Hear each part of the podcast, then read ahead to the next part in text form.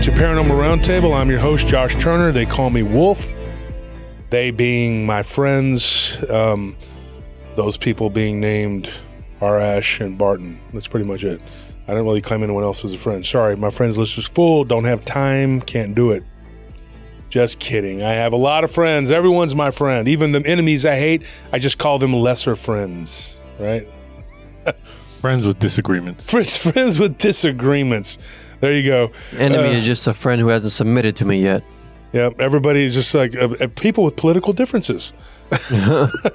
so we have a show. It's a continuation from last Tuesday. We're going to keep it short and sweet because we got a lot to talk about on the intro here. I had to go into like a long-winded uh, sort of explanation and kind of give you the backstory because this is kind of the beginning of the UAP, and uh, we're going to be doing this off and on for a while. We're going to be bringing on guests that are, are associated with the UFO phenomena field, whatever. UAP to me, like I've said before, is not just unidentified aerial phenomena; it's unidentified alien presence, and that's what it means to me. Just like my definition of, of paranormal is not everyone else's definition of paranormal. I just think it's anything that's not of the of the mainstream norm. Uh, with me, as always, are my esteemed colleagues. Oh wait, there's no esteemed colleagues, but we have Anthony and Tony here. I'm esteemed. You, you think you are, No, but I, you know, I cooked some broccoli this morning. I've been steamed up all night. And I, took a hot shower, so Yeah, well, that there you go. I mean, you know, it's not as healthy as a cold shower, but whatever. And so, if you want to be weak and take all that warmth showers, you go ahead. I take cold ones, but here's what I'm going to tell you, folks: it works, keeps you looking young. I mean, you can't argue with results. I want to say this, and I want to say it now. Okay, if you want to help the show, like and subscribe. Please like and subscribe. If you want to help the show further, donate during the chat. You can donate during the chat of this show. You can donate during the super chats. You can do that during the live streams. Now you to check out the live streams Fridays and Sundays. Fridays we always have a guest comes on about 8:30 p.m. Central and then 7 to 7:30 p.m. Central on Sundays. We don't have a guest, but we talk and we, we retell people's encounters, which is what we're doing tonight because this is Tuesday. And Tuesday, if you're listening to us on Spotify, uh, welcome.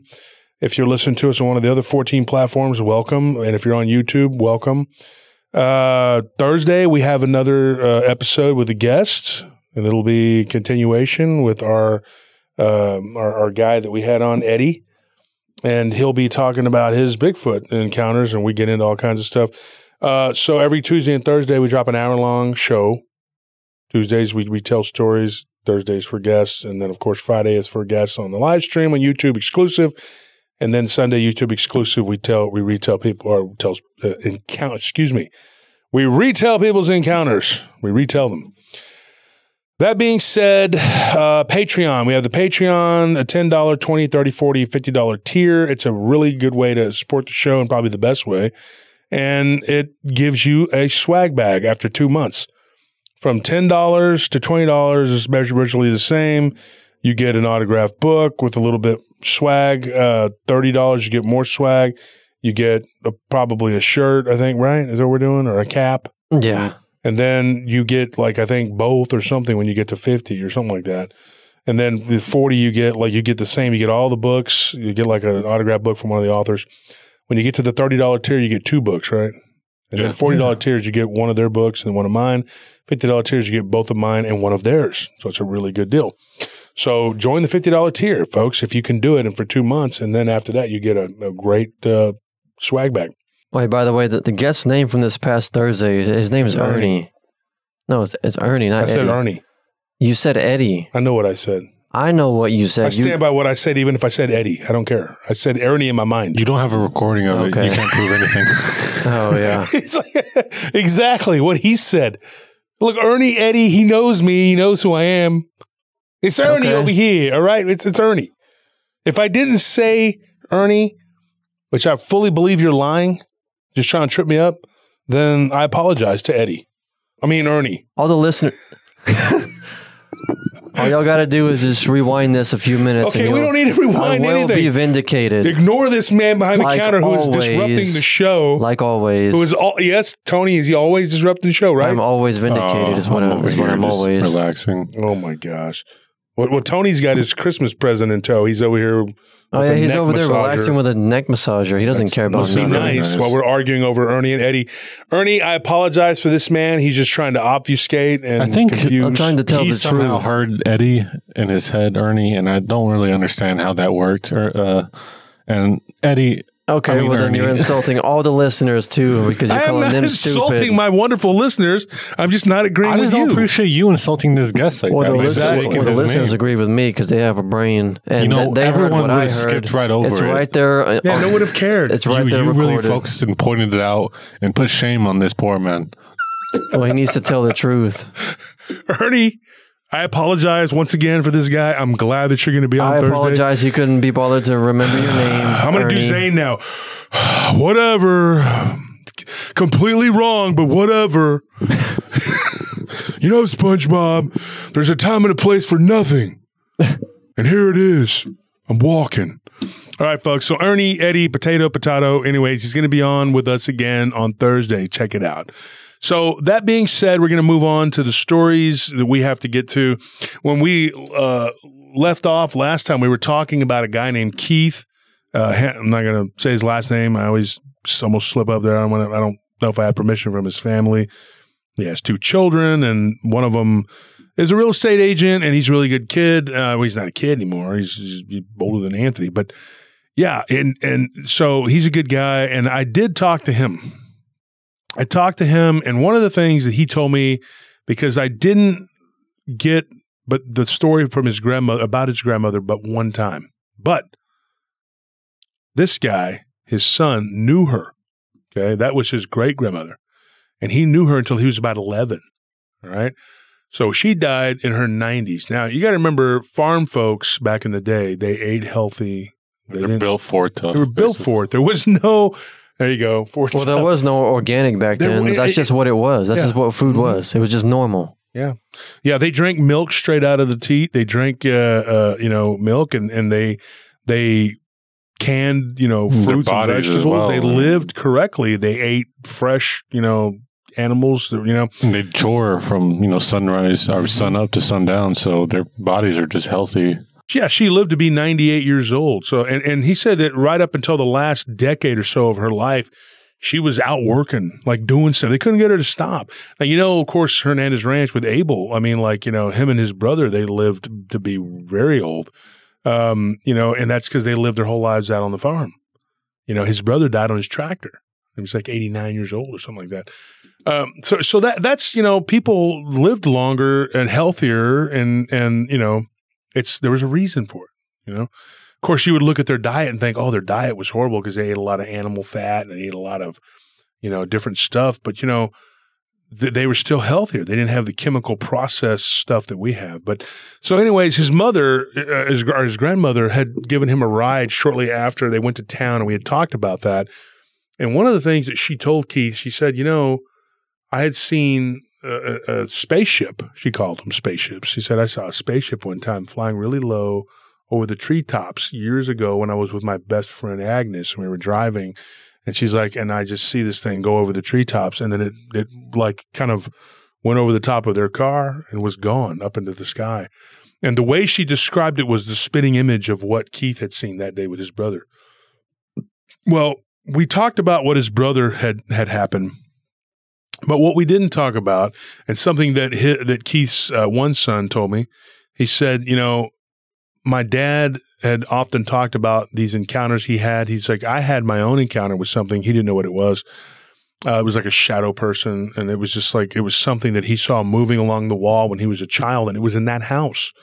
And he said that house was notoriously haunted. And I said, you know, and all the conversations I had with your dad, uh, we were at Arash's bar one time, and we were talking, and Arash was a part of this conversation, and we talked about shadow people. I said, and one of the conversations that we had was about shadow people. Um, his younger brother Jeremy saw them quite frequently. Where Keith, I think he said it was like maybe twice he saw like a shadow moving independent. It wasn't anything amazing. One time it was around Christmas time, and he said that this thing he saw the Christmas tree fall over, and they thought it was a cat, one of the cats that would come in and out of the house. And he said for some reason they had a really mean tomcat named Tom, and it would just come in and out of the house. They would fight with their weenie dog. They had a wiener dog. He said that uh, they had a funny name like Shaw or something like that. And it would fight with the dog and then run out. And then, because people don't realize though, weenie dogs are actually pretty, pretty tough little dudes, man. We had one. And so anyway, he thought that they were fighting and it, the tree had tumped over. And then he looks and he sees this black, shadowy looking figure that had what he described as like small horns and it had pushed the tree over. Now, Keith told me that story. So I, I often wondered, eh, you know, and, and I've talked to, you know, with my brother about this. And when the Scorpion was with me and Arash, we were all talking to him one day because he had played a gig at Arash's bar. And it was probably the last time I'd seen him. And he mentioned, you know, ghosts and stuff like that because that bar was haunted. And so we had this whole conversation about it. And he did say that he believed that his house was haunted, and it was prior to running into those three dogman type creatures that came out of what you know looked like a craft.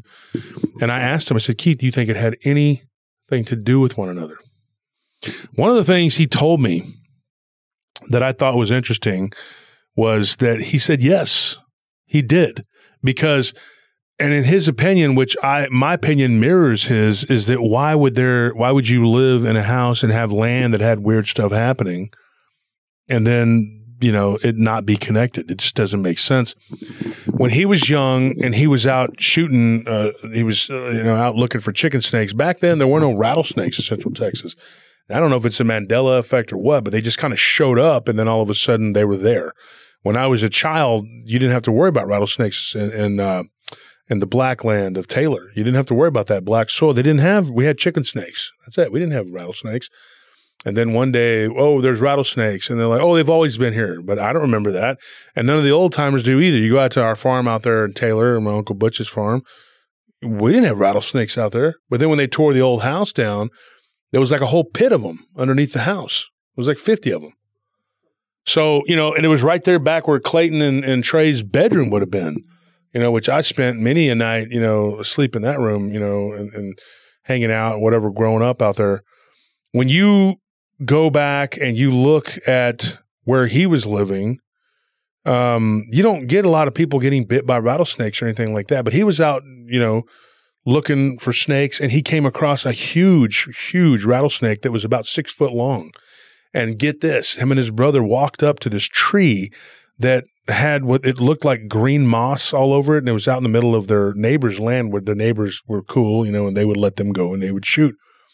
And he said our neighbors were just they, they were an elderly couple, and their their children had all moved on, and they didn't really they had a defunct farm, and they would just kind of be charitable and let them have food and stuff like that.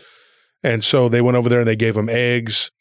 And, you know, once or twice a week, their children would come by and check on them um, and then they would kind of like hook them up because they're they had a store in town, you know, and they were around, but they didn't live out there, you know, and so they because of their generosity, they would just be really kind and they would share food and everything. So he said we were out there and we were wandering onto their property, and there was this tree that that in the moonlight it glowed green. And he said that one night it was just glowing, and so we went over to the tree and we're like, it was just glowing so so steadfast. You know, he's was middle of summer, you know, we went out there. He goes, we run around barefooted out there, you know. And he's like, and we stumbled upon this humongous rattlesnake, which was an oddity to us because we didn't have rattlesnakes out there. And I remember as a kid not having them. We had copperheads and, and uh, rattlesnakes out in Rockdale, but not in that in that sandy land, not in that black land. But now we have them. Another day is here, and you're ready for it. What to wear? Check. Breakfast, lunch, and dinner? Check. Planning for what's next and how to save for it? That's where Bank of America can help. For your financial to-dos, Bank of America has experts ready to help get you closer to your goals. Get started at one of our local financial centers or 24-7 in our mobile banking app. Find a location near you at bankofamerica.com slash talk to us. What would you like the power to do? Mobile banking requires downloading the app and is only available for select devices. Message and data rates may apply. Bank of America and a member FDIC. Oh, he goes out there to that tree, and at the base of it, there's this huge uh, rattlesnake that's wrapped around it that's over six foot long. And he thought it was really odd, and it just slithered up to them and then sat up real high and then tried to strike, and he shot it. And uh, he took it and he hung it over the fence, and he had it for a long time, and then the coyotes came and grabbed it and and absconded with it. But uh, it was one of the really weird things that happened. And now the grandmother, who, you know, Keith and them, that belonged to her husband, and he had died, you know, when he was younger. He died in his like 60s um, of an accident. Um, he fell off of his tractor and something happened and then he ne- and then it broke his back and never recovered. And of course back then, you know, being a paraplegic or you know was just wasn't you know it was a death sentence. You weren't going to live that long because they didn't have the same kind of you know advancements we do yeah. now. And so he probably would have lived a lot longer, but uh, having died the way he did. So one of the things that that that he and his brother and his dad and his mother they they took over that house. The grandmother lived with them until she was you know really really into her late uh, like I said nineties, and she always said that the house was haunted, but that after her husband had passed away, she would see him sometimes. And Keith and his brother were no exception. One day, them them two and their little sister were walking down the stairs, and it was like Easter Sunday, and they were getting ready, and they see this guy in the mirror looking at himself in the mirror, like facing the mirror. Um, and it was their grandfather. Like he was in the mirror facing the opposite direction, and they could see him. What was It he was- just doing? Huh? He was just looking like he was looking at himself getting ready, Hmm. had on a suit and everything, and they were just like it was a very weird thing. Now his son uh, told me, Clint told me some really weird things. He told me like there were multiple incidents there, and one time he saw what looked like what he described as a green-eyed, glowing demon-like creature in the window. He said it looked human like, but it had uh, like hair all over its face, and the eyes were white, like they were, they were like the eyes would be rolled back in the head, Yeah. and it had like these pointy, as he described them, floppy ears on the side of its head, and it had these weird looking enormous sideburns, and he said, and it just looked like. He said it kind of looked like a goofy, a wolfman type creature, you know, like the wolfman.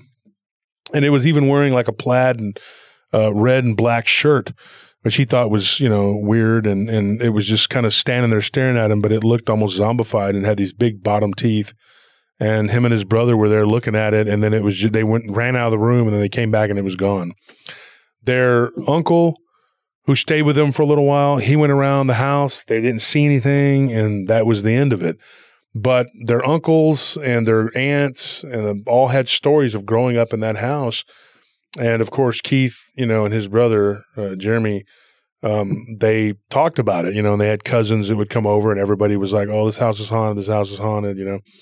And uh, a lot of he had a lot of cousins. He had one um, uncle, Keith did, that had uh, eight children. So he had a lot of cousins, and they would come over, and of course, you know, he was very uh, fond of that uncle. He got along with him very well. That that guy moved on to Waco and ended up becoming very wealthy and had, I guess, invested like in Dr. Pepper or something like that, and ended up making a lot of money. Smart idea. Yeah, because it used to be bottled like in Dublin or something, and and he actually lived out there, and so we've covered some stories in that area of Hico. And uh, his uncle had a weird uh, dog man encounter, something that was crossing the road uh, near Dublin one time when he was coming back from Waco. And I guess I guess there was like a bottling plant or something that opened up in Waco or something. They had moved it to Waco. I don't remember the whole story, but they were moving stuff, and one of the workers had a truck. And according to what Keith's son told me, they hit something, and when they got out on the side of the road was this wolf-like creature, and it looked like it was mangled. Right before their eyes, it just kind of like twisted and turned, and then sat up, and then ran into the woods, and there was no blood although it did dent the crap out of the, the front of one of those big trucks. So, and this was a truck that was like hauling like, you know, supplies and stuff. So it was big.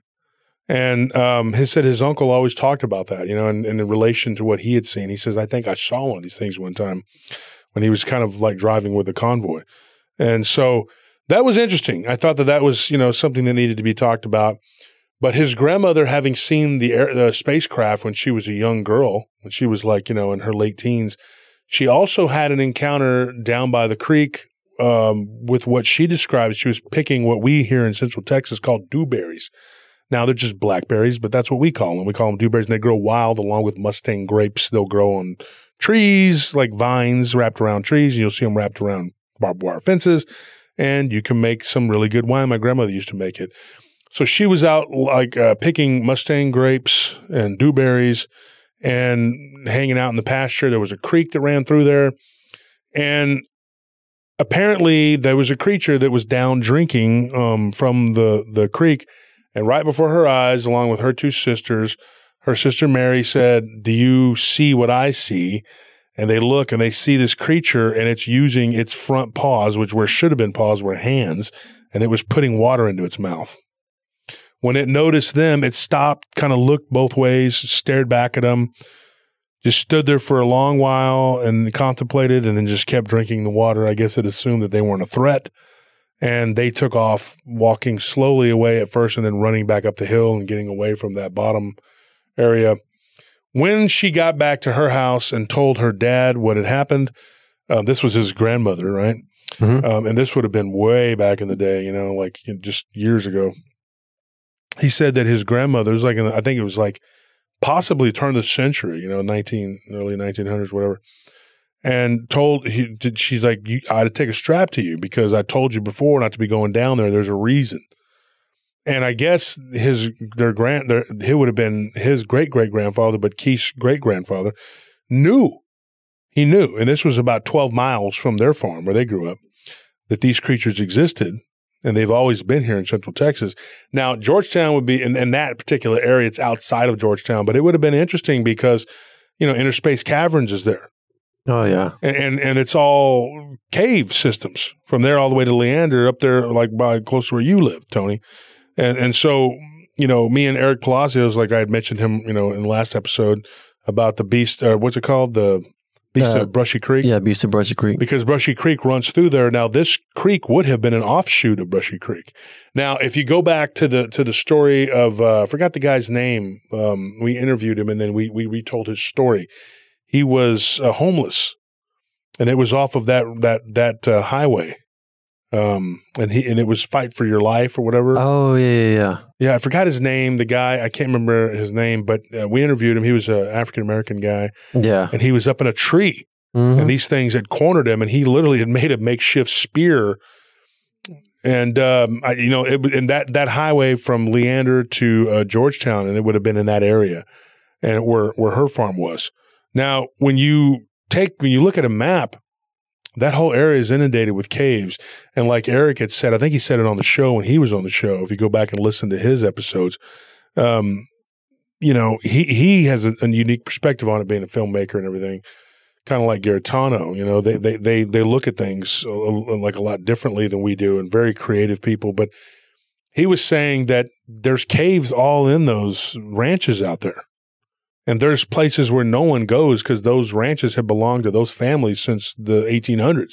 Yeah. And so, you know, there's little plots of land that were absorbed and then sold and, you know, and then sold to developers, which we worked along that highway.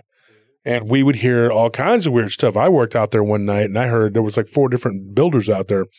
And I heard what sounded like a baboon screeching out there. And I'm like, what is that?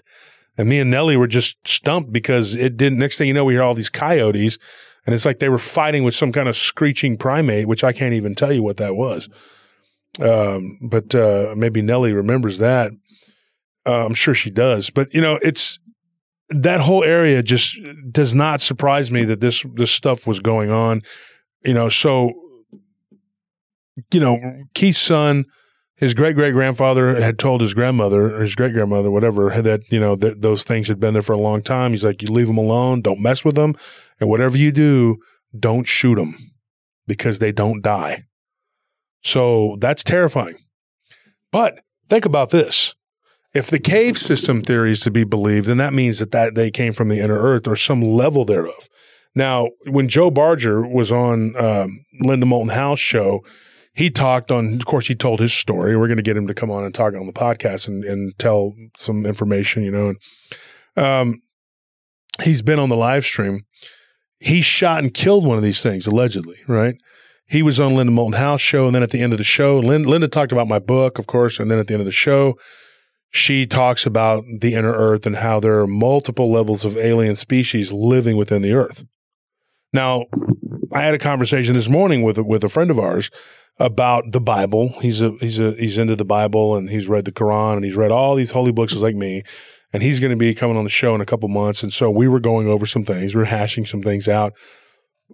And one of the things he talked about was, you know, how the inner earth is mentioned multiple times within all these holy books.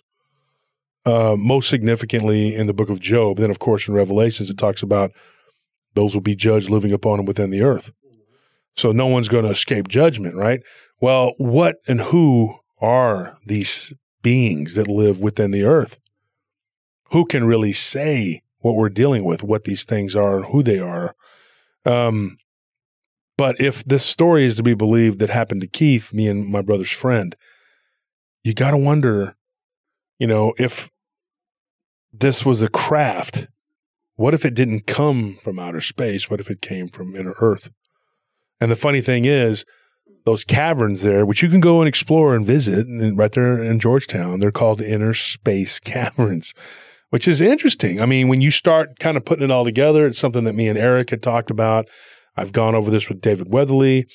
A lot of these things are found around cave systems. And in fact, surprise, surprise, the story from last Tuesday, Jeff and Sarah's story, there was a cave that's only about maybe a half mile from where they saw the, the big light that split up into five pieces twice in the 60 days apart. That cave, it, it was talked about in Bert Wall's book where they had cornered the goat man. Now, of course, I've said this before. Burt claims in the book uh, that they shot and killed, not him, but the old timer shot and killed a goat, goat that was killing the, the, the cattle. Now, the people out there, though, told me a different story. Uh, talking to some people from the bar out there, they said that that's not correct, that it was a goat like man creature, but that Bert wasn't comfortable putting it in the book that way. So the locals tell a different story, but I know what Bert was doing. He's writing a book about ghosts, you know, and it's already, and this is way back in the day, you know, he's already going to look kind of, well, you know, it was the early '90s, whatever. Not everybody was the same back then. It was like, oh yeah, you saw, you saw that, huh? huh? Are you crazy? Um, you know, as time goes on, we get a little more liberal with it, you know. But back then, the the thinking was more conservative. I don't mean in a political sense. I mean in like the thinking of like like open minded and set in your ways. Yeah, because the nut houses had just been closed down a decade before. so hadn't been that long. People were still remembering, like, you talk about weird stuff, you might get sent to an Arkham, you know, Yeah. or, or Bellevue, whatever it's called. You know, so I mean, you, you're, you're sitting there going, like, you know, th- th- this is just, you know, so Bert's probably going, hey, you know, I think, this is my opinion, okay. Um, I don't want his estate to come after me or whatever, but I'm going to tell you what I think Bert was doing. And having read his books years ago, I think he was just saying goat. It was a goat rather than saying goat man because it just seemed like, okay, I'm already telling you these stories of ghosts. Now I got to try to get you to believe, you know, um, back in the 90s, you know, that this was a goat man, which we know people have seen near Purgatory Road out there by the cemetery. Uh, one of the people from the Hernandez Ranch saw it and they were like, nope, it was the wife of Joe. And he was like, no, no, no. What I saw was not a, a, a wolf like creature. She's like, I've seen that. Those, I know what those look like. This was a goat, a black goat man carrying a deer, a stag head. Now it threw it toward their SUV. So that being said, you know, th- think about it. The cave system was right there, and of course there was this UFO, which is an unidentified flying object. We don't know what it was. And then they see this werewolf type creature on the trail. I mean, you know, and, and then the average UFO researcher is going to take that as a UFO report. They're not going to want to hear anything about a cave, a goat, or a goat man. They don't want to hear about a werewolf. They just want the UFO. yeah, it's going to isolate the. Slam, bam, thank you. That's it. You know, they want to, yeah, they want to isolate and pick apart that. The dogman researcher doesn't care about the UFO, doesn't care about the goat, doesn't. All they want to know is the werewolf. Thank you. That's it. Yeah. Make it uh, make a sandwich, but only eat, eat the tomatoes. That's right. that kind of compartmentalization is why I like some of the some of the most notorious serial killers were able to go from like state to state and just do When you need mealtime inspiration, it's worth shopping Kroger, where you'll find over 30,000 mouthwatering choices that excite your inner foodie. And no matter what tasty choice you make, you'll enjoy our everyday low prices, plus extra ways to save, like digital coupons worth over $600 each week. You can also save up to $1 off per gallon at the pump with fuel points. More savings and more inspiring flavors make shopping Kroger worth it every time. Kroger, fresh for everyone. Fuel restrictions apply what they do because these these departments weren't Working working, together, and it's, the same. new case every time. yeah, and and it's it's the same with this paranormal community. It's like if if everything's compartmentalized, you're cutting yourself off from answers. Well, you know, back in the day, and I'm not talking about a long time ago, just when I was a kid, you know, you could commit a crime in Milam County, and as long as you left that county and didn't go back, you're fine. Yeah, You could go to like, you know, Williamson County and you're, you're like, well, Williamson County, probably not, but you could go to another county and probably not be messed with, Mhm. you know, because they're not even looking. I mean, you know, because I, I heard of, of, of people doing things in like Hays County and then just going to Bexar County and then that's it. Nobody's ever even picked up on it. Um, you know, you just didn't want to do certain things where the federal government would look at you because then they, it was nationwide, you know, like rob a bank or something. But if you did something like assaulted somebody or something, you could more than likely just cross county lines. I mean, and, and just think about it, a lot of these murdering bastards, they would cross state lines to go and do what they did. I mean, Samuel Little, look him up. I mean, that's he even said it himself in that interview. Like the lead singer from, or no, the lead guitarist from Weezer, his wife interviewed him on that Netflix special where he, you know, the compartmentalization is what did it. Like he was able to go from state to state, you know, choking women and doing what he did. And and it was because of that. I mean, he got away with it. He goes, these these departments don't work together. You know, I mean, like you're sitting there thinking the whole time, you know, this guy would have gotten caught, but he kept traveling from state to state, you know, and he would kill kill people in, in one state and then go to the next state, and they didn't work together. So it's pretty obvious what was going on. And so what you're saying is very correct. The compartmentalization is the downfall of our community because, in truth, the UFO, ghost, uh, and Bigfoot community are all one. The cryptids, everything, it's all connected, and that's one thing that we're trying to do is is is Connect you know, the pieces back together. hmm unification. And it all goes back, as far as I'm concerned, to history and science, and it, and it le- the roads lead back to ancient civilizations. If people would understand history, which has been lost on people, then you would be able to make serious inroads into the truth, And I also think which we do a lot on the live stream. people take for granted really what we have today. I mean, we all do it to a lesser degree, some more than others, but when you really think about the span of human history and what we've accomplished today, you know, despite outside factors, whatever they may be, you have to realize like everything we have today was built on the minds and deaths of like million, countless people. It's an a, a cumulative knowledge that have led us to this path where we are today. So you can't like look at this and like look at knowledge coming from a different source of what than what you know and kind of shun it or look at it like, oh, you don't know what you're talking about. You're crazy or because that's like you're kind of spitting on your ancestors when you do that because it was that competition. It was that like, you know, that drive to either figure something out or, or build something or make something better that led us to where we are today. It led us to all the innovations that we have right now. So to sit there and t- say you have it wrong and, and what you're saying is incorrect or, or you don't know what you're talking about without actually being able to challenge those ideas is, is kind of shameful in my eyes. You know, it, it, it kind of just makes me look down on you. Well, um, sorry you feel that way.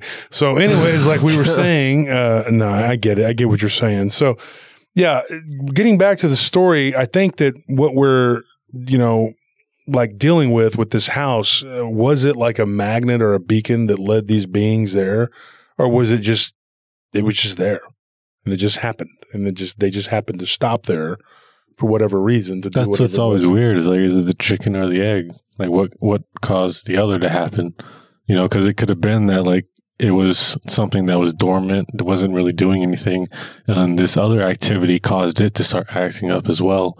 Or it could be that because this thing came, or because this thing was here, that's why these other ones came. Or you know, like it's hard to say like for what reason or objective they have to where why there's always so much activity in one spot. And you can't, I, I, I want to be able to figure out like, is it the aliens that are doing it, or is it because there are ghosts in the area that these aliens are coming by to study them? Is it something like that? Like, I, want to know like which one is causing the other, or do they have no Connection. relation at all? Well, on the live stream, we had a story that we told. Uh, it was a, a young lady. Well, she's older now, but she was a young lady at the time, and she was seeing this weird white, ghostly looking feminine entity that looked demonic with like fangs. And then she looks out that in the window, and there's these grays that are kind of staring at it, like they're observing it.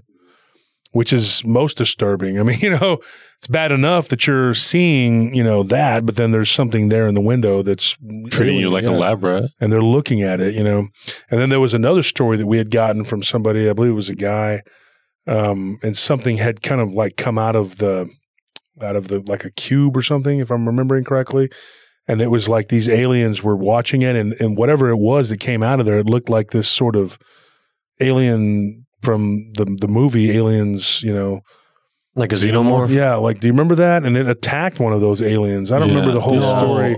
Oh, you mean the, Um, wasn't it the, uh, Was that on the live stream? Or was that on the podcast? I thought that was a podcast. Wasn't it the one where those three aliens were coming into this guy's Yeah, room? the guy they kept coming in his room, and then one of them was attacked and Oh, and killed by this, this like nightmare thing. yeah this creature that that, they came couldn't out of see there. They couldn't like- see it. yeah. Yeah, that was on the podcast. Yeah, so you When go they called back it and Sentinel. The oh, Sentinel. the Sentinel. Yeah. Yeah, that's right. So when you when you get these stories, and of course you guys have heard some stories that, that we've been given that just make your flesh crawl, Mhm. and you you know like the thing coming out. Well, I, we haven't talked about that one yet. We'll talk about that one in the live stream. But there was this one where this lady was working late in this building here in Austin. The building is here in Austin, and this thing would come up like a shadow up out of the carpet. And it would creep toward her, and one day it grabbed her by the leg and started to pull her into this black spot that which kind of was like she could put her leg into the into the spot, like all the way to her knee. But it was like by the laws of physics, that shouldn't be happening.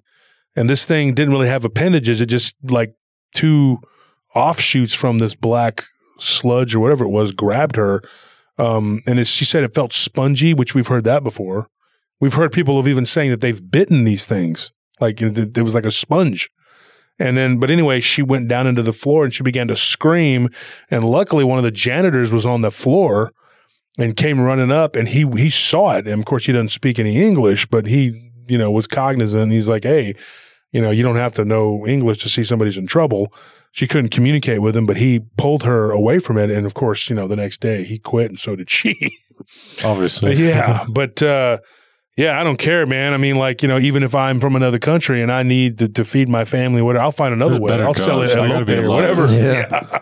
I'm not going to be working in that building, but I know the building she's talking about, and I knew some people who did security there, and they had talked about seeing this black shadow. This that one of the field captains where I used to work years ago had told me that at that building there was this shadow that would float around the ground. Well, I saw something similar to that when I was working at the haunted tower, that one that you labeled the haunted tower, Yeah. And that particular building, of course, I saw that wolf-like entity, but I think it was a mimic. But you think about it, this thing can like create like a black hole, or I don't know what it would be called, like a portal in, with itself, and pull you into it. That's a terrifying prospect, and you know, you you wonder like, what where does this come from?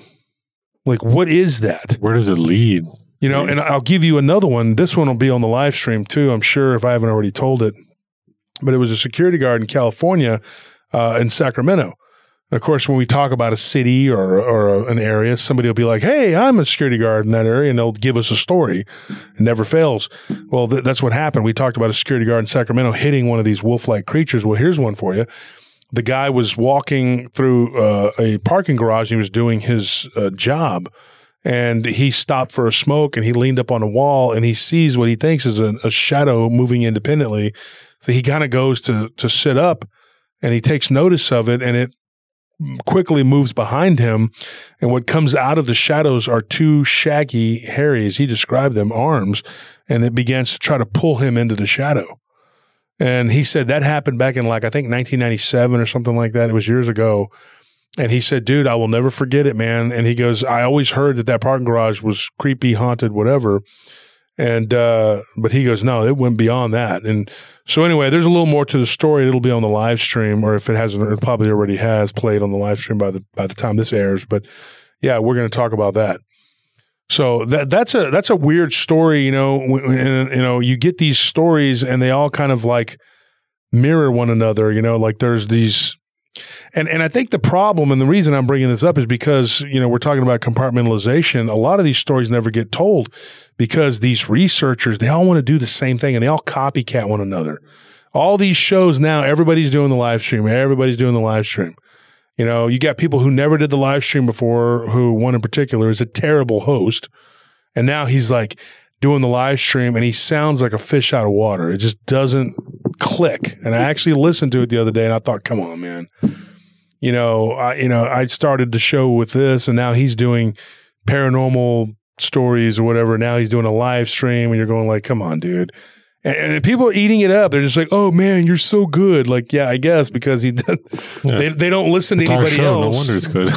I mean, if you've never heard anything or, or, or eat anything but Wonder Bread, you're going to think it's great.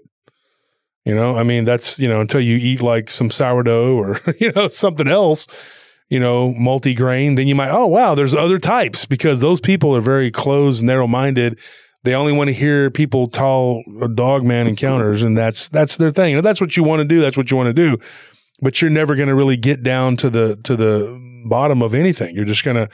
There's not even any real theories being espoused. It's just, you know, I don't know, and it just seems like you you know there's people that are just made to do certain things and that just doesn't go together you know peanut butter and jelly goes together peanut butter and you know rice just doesn't sound appealing to me what that sounds amazing Rice-A-Roni peanut butter flavor. It just do, you know it doesn't appeal to me. I'm sorry, so it just peanut butter, salmon, and rice. That's it. Exactly.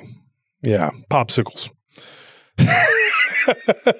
so when, when you when you you know, you, you got people that, that just they, they don't and they don't open up and, and and talk about more than one subject at a time, even though they're all connected, and they're determined to try to keep it that way because, of course, it is it's, a money thing, and they're they're invested in in you know, in the, and they're going to protect their investment. They want you to listen to that one aspect because that's what they're into, and so they have to keep you coming back, and and unfortunately a lot of people fall into that and then they never get anywhere. They just keep spinning their wheels. Well, here at Paranormal Roundtable, we're trying to do more than just have you spin your tires. I mean, we want to get to the to the issues here. And one of the things that I believe with this situation, like with uh, our friend that we're talking about, Keith, he, you know, what he stumbled upon or what, you know, what he came across I think is a lot more prevalent than than we know. And I think over the coming months and years, we're going to be talking about it. I think more people are going to start talking about it. And it's always in this field, monkey see, monkey do. And they're going to start coming forward and witnesses are going to be like, hey, you know, this happened to me too. And, you know, it never fails. Once we talk about something, people will come forward and, and admit that that has happened to them. Mm-hmm. Most common occurrence. That's why we can never stop hoarding these stories. I mean, unfortunately, because we they just keep coming in before we can get rid of them. Mm-hmm. Well, and and we are, are willing to entertain and talk to these people where some of these researchers and podcasters, YouTubers are just not because they don't think that it fits into their narrow paradigm. Uh, one of them in particular, you know, he has a show and it's just it's just him and a couple other fat guys and they they're they're supposedly cops. I don't know if they are. Uh, the show's terrible and it's boring. I've been on it and I'm, i got the highest amount of views on there. Unfortunately, I'm glad he took it down because I didn't want to be associated with him in any way. And his show is just th- th- he's like, well, I believe in the evidence. Well, then there's then you have nothing because there's no evidence. There isn't. Yeah. I mean, what what? So so he doesn't believe in anything woo. He attacks aggressively anything that is not flesh and blood, and even with Dogman, like everything has to be flesh and blood for him. So what would he make of somebody who gives him a story that some sort of shadow tried to pull them? Um, which I've gotten multiple sh- stories like that. I had something similar, to, you know, to that happen to me in a dream, and I, I'm pretty sure it was a dream. But then again, we talked about in the last episode about how dreams can be can actually be reality. You know, I don't know if if I, I'm you know felt like it was a dream. I, I know the difference between um, being in a, in a a dream and and being like out of your body. So I feel like it was a dream and it was a very scary dream. But we're talking about people who actually have these uh, in real life, like they're in this reality. You know, just sitting there at your desk doing your job, and the shadow tries to pull you into it. Um, freaking heck, man. Do you, do you guys remember the story from a while back about this lady in a nightclub with her friends? And she was just dancing or whatever, and she put her hand against the wall, and the wall was like basically eating her, her hand. And her friends had to try to pull her out, but like they were looking around and no one else Yeah. in the nightclub was doing anything. Kind of reminds me of that. Yeah, yeah, and and you you get you get these stories that that come across our our desks, and we go over them, and you know, ine- inevitably they're going to tell you at some point they tried to give it to someone else, and nobody would take it because they think, oh, well, this isn't gonna, this will make me look crazy, or that I'm believing everything, you know. So I do believe that one thing we've done here, not to toot our horns, but I think that we've broken ground in the, in the area of like going further into the ether with the high strangeness, where a lot of people won't go because they're they're they're scared, they have trepidation, they don't want their audience. But we've you know cultivated our audience to be you know they're cultured to the point where they know now they're initiated and they understand that the nature of our reality is not what we this mundane day to day is really it's the flip side What I appreciate too about our, our audience is that you know I hear I see it on in the comments all the time. It's uh, I don't really speak up a little louder Tom. I said uh, what I, what I, I like about our audience is that I hear all the time in the comments what they'll say is uh, I don't really agree with this, but you know it's cool to have them on, and I'll listen to I'll, I'll hear them out. I'll, I'll at least listen to the show. You know, I'll listen to the interview or whatever, and that's always cool because it shows that like even even though it's a joke of ours, you're not cult members. You don't follow our every word, and you don't Yeah. listen. You know, you don't have to share our beliefs. And we, I think we've, I, we've tried to make it very important to everyone here that you know, make your own beliefs. Make choose to believe however you believe. Just listen to these stories and don't discount them. Like that's the most important thing. Is that you have to be open to whatever uh, is going on out there, or whatever these people are telling you, because they are real experiences to them. Even if you don't understand them, and if you don't have any like experience with those kind of situations, doesn't mean doesn't invalidate what they're going through. Doesn't invalidate what they believe. So like you don't really know the harm you do when you kind make of fun separate it out Yeah. or, or just ignore it or be like, oh, you're crazy. You don't know what you're talking about. It's like, yeah, maybe they might be wrong about something, but like you're never going to know if you don't listen and take them for seriously. And you, you might figure something out yourself. I don't know. I, I, I get a little riled up because it's just, it's holding us back so much. And, you know, I think we've made well so yeah and many it's holding us back as a community as a whole And I think it's a lack of sympathy too, because you know, a hundred years ago, if you're me- mentioning ghosts, you'd probably get burned at at, at, at a stake.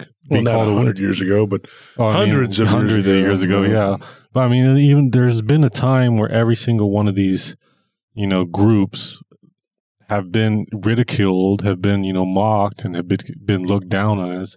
And then now they do the same thing, and then they, they act like all high and mighty, like we're different now. It's like no, and, and it is it they're weird more too well known now. because the people that I was talking about, the three cops or whatever they are, um, they had on a guy who I'm not too fond of, and he's really big into the woo. And one of the, the problems that I believe that the that the leader of those three cops had a problem with me because I espoused too much of what he called the woo, and he told people that. But then he gets together with this other guy that doesn't like me because me and him had a falling out because of my support of the woo. And then he gets that guy on the show and he goes on his show and all they do is talk about the woo. So it just and it's it's just like this clash of egos and beliefs and whatever and people are guarding their little paradigm and and their little kingdom and they don't want their little audience to listen to anything else. They don't want it to expand their minds on anything because it might eat up their their fame, popularity, their ego, their money. Because it's all ego and money now, you know.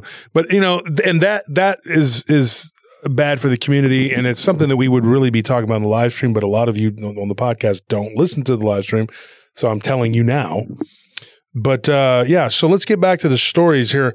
One one of the things that that that I remember hearing about coming off of this uh, uh, area, coming out of this area on Highway 29, or right off of Highway 29, there was a story that I was given, and I thought it was very interesting. Two ladies were driving along that highway, and they gave me this story after we had uh, the the story about survival, fight for your life, whatever. Yeah. Um, and they they told us that the, the one lady's name was Kathy, and she said we were driving through there back in 1988. She's like me and my sister or sister in law, and we were driving down the highway, and she's like we were just talking, laughing. You know, it's it's just a two lane highway still to this day. And she's like, back then it was nothing. It was just like a little county road, and there was nothing out there. She's like, and we see what looks like two wolf like creatures on their hind legs jump over a barbed wire fence and run across the road. And she's like, and one of them was carrying what looked like part of a deer carcass over their shoulders. She said about two miles down the road, she we were like, whoa, what was that? We were all freaked out, you know. She's like, and we were scared. Our hands were shaking. She's like, I was in the passenger seat. My sister was driving. She's like, and it it terrified us. She goes, but what was even weirder was about a month before that, she's like, we had a missing time episode, or a month after that, I'm sorry, we had a missing time episode. She's like, it was like we were going down that same highway because her uh, cousin or whatever lived in Liberty Hill. And so they were take they were going down that road and they were taking her home after a get together, like a little, you know, whatever summer get together. She's like, we were heading, you know, down that road and we were getting ready to go onto the the road that goes to, to Liberty Hill. And we had, we were going down that road because one of our friends lived right there when you get to Leander. We were going to drop her off and then go on to Liberty Hill. So there were four ladies there. And she's like, this was like in August. And she said of 1988. And they end up having missing time. They see this, but what looks like a, a glowing disc in the sky, uh, like started off really high up and it just shot straight down and then went over the top of the car, but not to where they could just look up and it was just like bearing down on them. No, it was still like pretty high up. But she said the next thing you know, it, it, it was like at nine o'clock at night and it was just getting, it had just gotten dark. And she said the next thing you know, it was like 2 a.m. and I'm driving home and I don't remember anything. And she said, I thought that's weird, you know. She's like, I'm never taking this road again if I can help it because twice she had something weird happen. Once she saw these two wolf like creatures, and then a month later, uh, she sees this disc with the three ladies. And so she calls each one of them and she asks them, you know, uh, one of them was her sister in law. And then one of them was her sister in law's cousin. And then one of them was their mutual friend that they had gone to high school with. And she says, you know, do y'all remember this or whatever? And each one of them had a different story. And I'll get into that. One of them, Kathy said, the, Brenda, the one, the one lady told her she remembers seeing this like craft and then they pulled over to the side of the road and they were all terrified and there was this enormous amount of heat in the car so that they all got out of the car and began shaking their shirts off like they were drenched in sweat and then they realized that it was already like midnight. So then they got back in the car and then they went back to Brenda's. She's the one that got dropped off in Leander. And then that they talked. And then she went on to drop off her friend that lived outside of Liberty Hill. The woman that lived outside of Liberty Hill um, got cancer shortly after that and passed away. And she always thought that it had something to do with that craft going over the top of them. Now, here's the other thing each one of them has developed cancer of some kind. Uh, two of them are still alive. Her sister in law died back in 1992, which is weird, you know, but not from the cancer. She beat the cancer, but she had some other health problems that developed. And uh, there was a botched surgery that ended up taking her life. And then the other woman, um, she ended up having a stroke. She was like, I think, uh, like 10 years older than them. Um, but you know, it, it's it's a weird uh, situation. You know, like it's. I mean, I don't know. When you sit back and you look at this, you're going like, uh, how did each one of these people have? You know, and I'm trying to remember which one it was. She said had the stroke because after she had the stroke, she lingered in the hospital for a while, and she would talk and kind of ramble. and she would mention that night, like talking about. You remember when we saw the UFO? You remember the little men? And she was like, she don't remember the little men or anything like that. And that particular person, um, you know, was the one that that she did. I believe she was the one that was like older than they were, uh, which would have been that would have been her. That would have been the one that died. Okay, in Liberty Hill because that was her her uh, sister in law's cousin, and then the other one was somebody that she went to high school with, and uh, but she and she's the one that ended up dying of cancer. So then it was just her and her sister in law. I think they're both still alive, but she said that that she would ramble on about seeing the craft and seeing these little creatures or men, whatever. And when she asked the other women, she's like, I asked them multiple times. She's like, I was just walking around Walmart one time and me and my sister in law were talking uh, about that night. And she's like, I don't remember any men or anything like that. Um, she's like, I just remember like next thing you know, we're at my house and, you know, I'm going to bed, you know, and it's like two in the morning and you were leaving. And so, and she had just rode with her to drop them off. That's what it was. What time did they leave at? Uh, like eight thirty at night, and it was like She didn't think nine was o'clock when they. She got home at two in the morning. oh no, she did think it was weird, but she had no answer for it. She said she just don't remember anything. But being there at two in the morning, she said that she remembers like them dropping the other ladies off and it being really late, and then later on talking about it. And when they started talking about it and putting two and two together, they were like, "What the hell happened?" But you got to remember, a month before that, her and this particular woman, they saw two werewolf-looking creatures, two dogmen, um, both on their hind legs, running across the road. That's not a coincidence to me. I mean, you know, I don't think that is. And she she gave us that story like shortly after. It was either when Palacios was on, or it was that one fight for your life. I think it was after Palacios came on because she and and she mentioned those at both those episodes. So, anyways, she gave me that story, and I thought it was interesting. Now, another interesting thing, I talked to somebody. We, remember, I said that we were at the UFO conference, Yeah. and I had inter- I'd talked to a guy named Norman who was there, and he that's not his real name. I agreed to give him give him a fake name, whatever. Originally, he's from California. He lived uh, interesting. Another thing interesting is Modesto, which we've heard people talk about stuff from that region. He lived near Modesto, California, and when he was a child, he was abducted for the first time at four years old. And it went on and on and on. And when he was 18, he specifically remembers he came up to me at the conference and he's like, he goes, I like your show, like your podcast. I believe I was wearing like a Paranormal Roundtable uh, hat or no, no, I think Nelly was wearing a Paranormal Roundtable shirt. But uh, I, I wasn't, you know, aware of so many people in the UFO community who were into the show, whatever. And he came up to me, he says, I like your show, I like your work. And he began telling me all about his encounters. And he's, and, uh, I ended up getting in touch with him and we, we talked. And he, this is what he told me. He said, the, the abduction when I was 18 years old was very different than any of the others that had happened before. He said the other ones that happened before, I'd only seen two different distinct species. One was this little troll looking thing with orangey looking uh, fur. That's why he called it a troll because it reminded him of a treasure troll, but very demonic looking. And they would be hanging out with these grays, these tall, slender gray beings. And he said that when he was 18, he remembers going outside and seeing these grays kind of waiting for him. And he was walking with them on either side. And he looks to his right and he sees this. The way he described it was a cross between a wolf and a gorilla.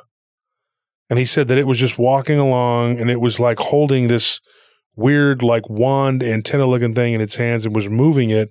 And there were these metal boxes that were kind of being floated into the craft. And he was told to sit down on them and just be taken taken up into the because he was getting woozy. So he went and he sat down on one of these boxes and just kind of floated into the craft and then he went to sleep.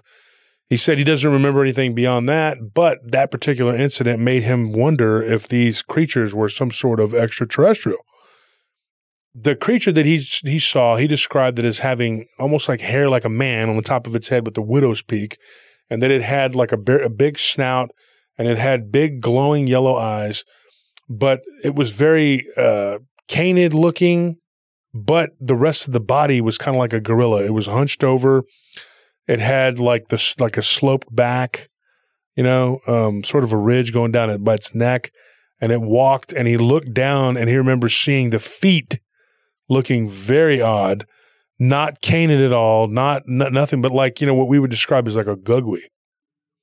And so he said, you know, this thing did not look like the backward bent werewolf legs or whatever. And the feet even looked kind of like how gorillas' feet look like hands almost. Yeah. It looked kind of like that. So that's a very weird encounter. He asked me if I'd ever heard of anything like that. And I said, yes, I have. Not necessarily with all of that, you know, as, you know, and then of course an alien craft with, with alien beings, you know, the, the, you know, quintessential beings, the grays. And of course, you know, I asked him, I said, did you ever, did you ever have, see this creature again? He said, no, I never saw it again. He did though when he was 27 he said that he, and I believe he was 27 years old. He said, I did see a reptilian looking creature with like a red, uh, weird looking, like red eyes and like a, a, a greenish, uh, grayish green hue to its skin tone. So that was another thing that was kind of a you know connection between the reptilians and the dog man, I guess. Um, you know, other than that, I couldn't really, he didn't really give me any more detail. He just, that happened. And, you know, so if you take these stories, you know, and, and you take one of them, you're just thinking, well, this is kind of an oddity, you know. But then if you take them as a collective, you're going like, whoa, you know, there's quite a bit of material here. Um, enough to do like what two shows now at least Yeah. uh, on this subject. And, you know, it can't be overstated that these people are experiencing something that could be, you know, dogman from whatever, you know, you know, Pleiades, Zeta Reticuli, I don't know, Alpha Centauri, wherever um, these these beings are in Earth. I mean, you know, but they're but they're not your run of the mill dogman encounters. Something's going on. You know, I don't think it's a coincidence that Kathy and her sister saw these dog men, and a month later they they are abducted. They're operating in the same area, at least. You know what I mean? Like something. There's something to that. So, folks, that's all the time we have for tonight. Uh, thank you for joining PRT Paranormal Roundtable, and uh, be sure and tune in next Tuesday. Thank you for listening, and good night.